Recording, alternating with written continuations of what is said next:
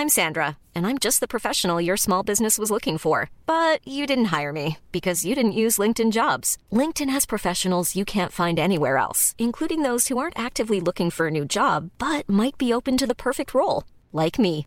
In a given month, over 70% of LinkedIn users don't visit other leading job sites. So if you're not looking on LinkedIn, you'll miss out on great candidates like Sandra. Start hiring professionals like a professional. Post your free job on linkedin.com/people today.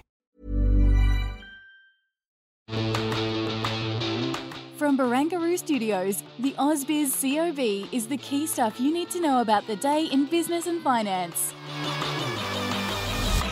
This is a COB, all the stuff you need to know in, uh, about the day in business and markets. I'm Juliette Saly. And I'm Daniela Coulier. All right, Danny, let's have a look at where the market is ending up on a day where um, we kind of ended where we started, but we did see that pickup around one o'clock, and that was pretty much where when the China data was released, which we'll get to in a moment, but only finishing up by about two tenths of 1% there on the CBO 200 index. Yeah, and it looks about the same on the ASX 200. That's up just over 12 points or 0.18%, exactly the same. So there we go.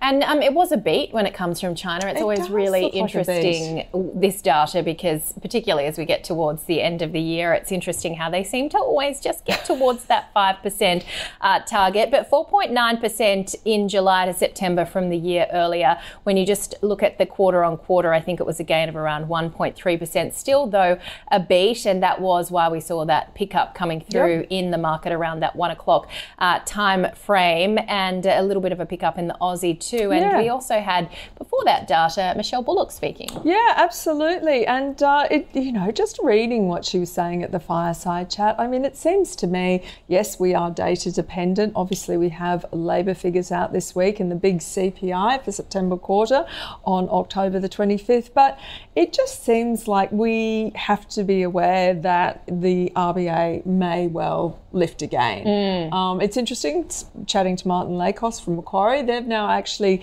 factored that out. Really? Yes, which I thought was really interesting. So they They've- don't see a hike. Yeah, they don't see another hike. They've Wow. actually brought down um, sort of the, the terminal rate from four spot three five to where it is currently. Um, but that doesn't necessarily mean Mm. that you know. But the market's not looking for them to hike in November, but it is discounting a hike by March next quarter. But who knows what'll happen by then? There's a lot of water to come under the bridge, isn't In- there, Jules? Indeed, there is. Um, the other interesting factor was, you know, this potential merger in uh, the media industry. I mean, these are small caps when you look at the Yeah. likes of Southern Cross, but huge when you look at the reach of these radio stations. And it does really seem that this is coming at the same time that there was already a bit of a, a talent war for two of their key uh, presenters, of course, Jackie O and Kyle Sandilands. There's right. something like a $200 million 10 year deal Wow. on the on the table here, according to re- reports. So, uh, ARN had already taken a now near 15% uh, stake in Southern Cross, and now, of course, they're bid, taking this uh, takeover bid worth about 143 billion dollars. So that was one story we were watching there. Kiss tempting. And I'm going to say, video didn't kill the radio star. No, no, those those two have Just always you- been at the top of the Just, game. just, I'm not sure our guest sitting here in the studio is old enough to remember that song, but anyway, I just make the point Well- that narratives sometimes go awry. um, we can get to William in a second, but he should watch uh, The Wedding Singer because that is such a great. Have you seen that movie with Adam Sandler? yeah, I have, but I And, don't remember. Well, they, they, he Do they has, sing yeah, Video he sings Kill Video Radio? Kills the Radio Star. And There we go. It's brought that song back to um, a lot of the youth, shall we say. All right, let's move on and look at some of these stocks because Southern Cross Media did rally 18.5% after it received that takeover offer, finishing up by about 18% from ARN and Anchorage, and it values the target at 94 cents a share, so finishing there at 86 cents. And AMP has posted its Q3 uh, full calendar Operations. operations update, showing the company has exited the third quarter, standing albeit somewhat bruised. We also had, of course, the impact on Whitehaven Coal, the BHP update as well, and Credit Corp, ending there down by 30.4%. Yeah, so basically they bought a debt book in the US and they've had to write it down. So there's been a substantial downgrade in earnings from uh, Credit Corp. Mm. Yeah, that that is absolutely bruising because I spoke to the CEO only a few weeks ago um, post the earnings. So uh, yeah, clearly shareholders won't be too happy with what that was, one. What was the story with Auto? I'm not sure I know that one, but it was no, down 4.4%. I also wanted to touch on Cettire because that was really interesting. They saw their revenue uh, double today. Mm. And uh, yes, the stock of the day was a Cettire. So let's check in and see what our guests had to say.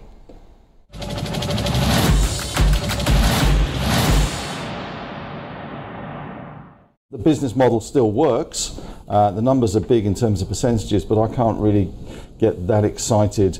Um, it's a hold from me at the moment.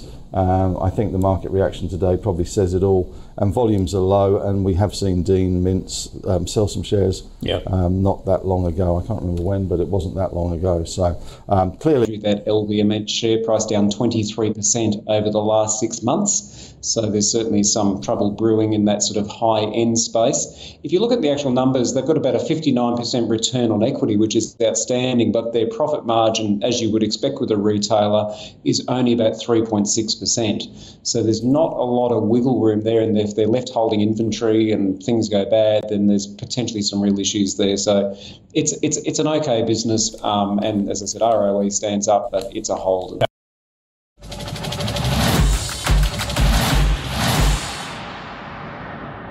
Well, welcome to the COB, William Symes from Macro Capital, who just told us he does know the song video Killed the Radio much. Star." Yes, come back. Um, well, He's we giving me the shaky head.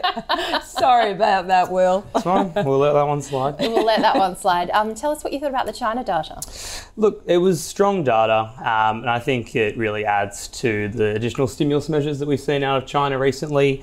Um, obviously, they're trying to tread a pretty fine line between providing ample liquidity uh, and then also balancing against the risk of the yuan selling off further with this higher for longer story out of the US. So, already cut the MLF, MLF rate twice this year, but then injected another 289 billion yuan into the system um, to provide, I guess, additional liquidity for the banking system. And so, I think that'll be quite strongest for them. It's the biggest net injection they've had for nearly three years at this point in time and authorities have mandated that local governments need to spend the money from those bond issuances inside of the next month.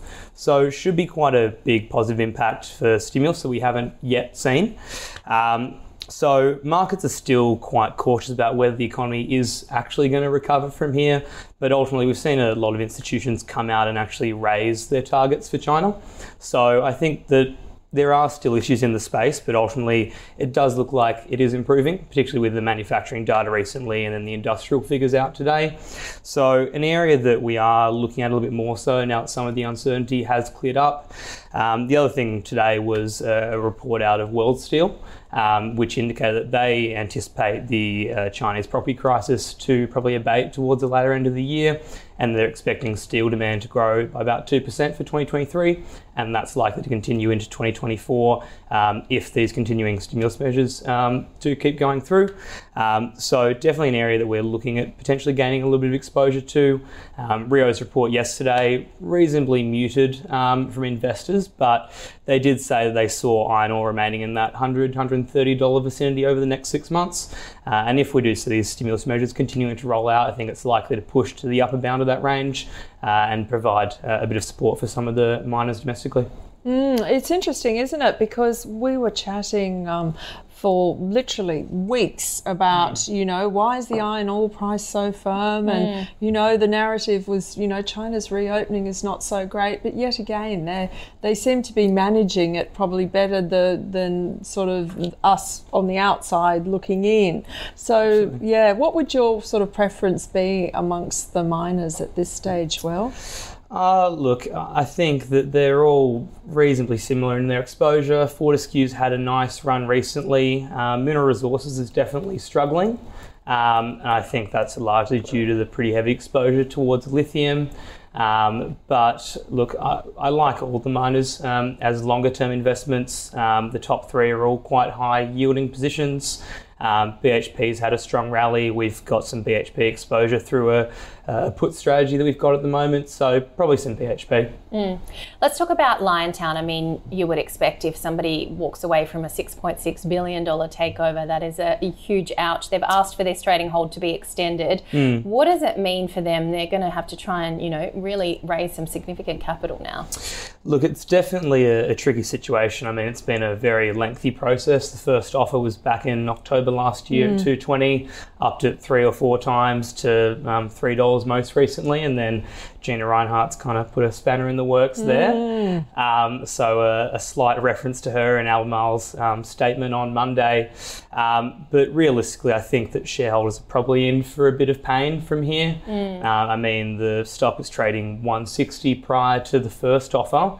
The most recent trade was 279 prior to the trading halt, so it's mm. rallied 74 odd percent.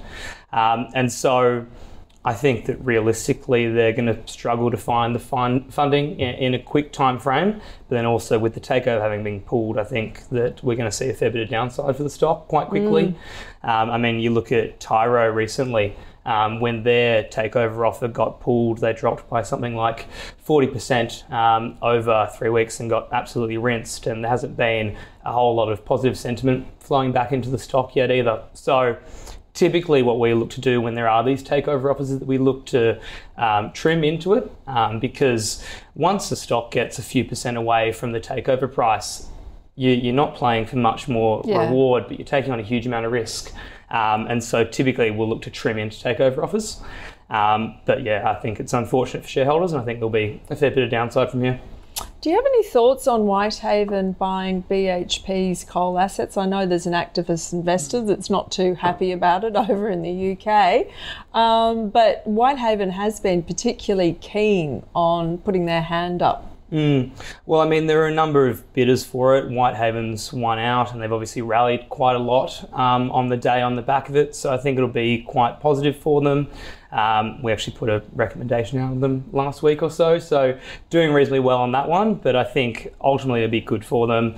Um, there's obviously activist investors um, against it, but realistically, I think everyone's getting a little bit ahead of um, the time frame with this net zero thing. Um, we're going to need coal and other energy sources for a lot longer than what people are, are trying to price in. Mm, yeah, seven years. Yeah. I think we're going to make it. All right, William, yeah. thank you. William Appreciate Symes it. from Macro Capital with us here on the COB. Let's take a look at the market leaders for the day and Whitehaven Coal, as we were just talking Isn't about. Isn't that an interesting reaction? Very happy campers there. The stock up by almost 12%. I wouldn't have picked that one. Uh, Capricorn Metals also higher, up 6%. Treasury Wine Estate, that's continuing on that China theme, isn't it? Up by 5.4%.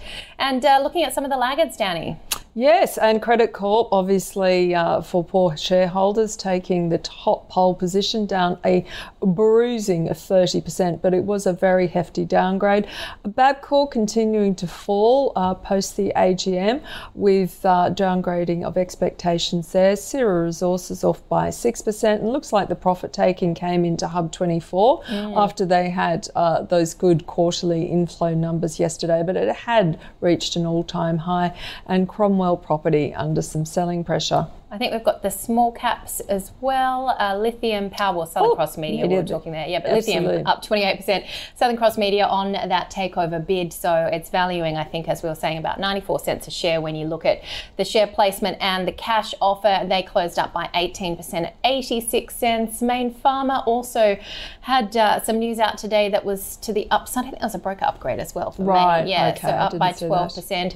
And uh, down to the downside for the small cap caps. Invictus Energy looks like that's down 10%. Strickland Metals off by 8%. 4D Memory, which does seem to um, pop on and off these, uh, you know, leaders and laggards for the small caps. That's off 8%. And SmartPay down 7%. But let's check in and see what is happening overnight. Actually, we might already, maybe not with the time changes. I was going to say we might have had the UK CPI and PPI out, but because of the time changes, we haven't had that yet. Eurozone CPI for September. So those figures will, I think, will be quite interesting. Mm. US Fed beige book, uh, and I do know some economists absolutely trawl through that. I couldn't think of anything worse.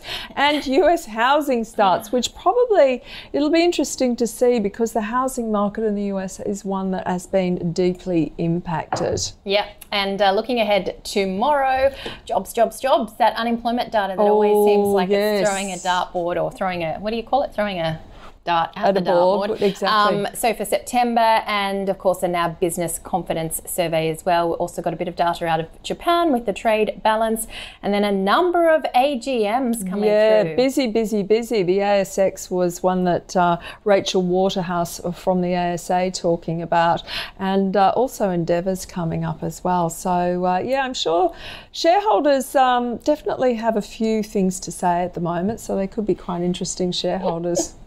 All right, looking at the closes, we have definitely finished out the day's trade and, you know, pretty unchanged from where yeah. we started. ASX 200 just up a peak more at 21 and a half points oh, or three tenths of a percent. Oh, yeah. well, that's doing a lot better than the SIBO 200. 200. Yes, so. we're not quite sure how that calculation's come by, but looks like the markets did pick up towards the close this afternoon. And uh, as we mentioned, Whitehaven among the, the front runners. And over the last five days, the ASX 200 up by half of 1%. all right, that does it for today. And of course, so much happening tomorrow. We'll be back with all of those details Absolutely. early tomorrow. Have a great evening.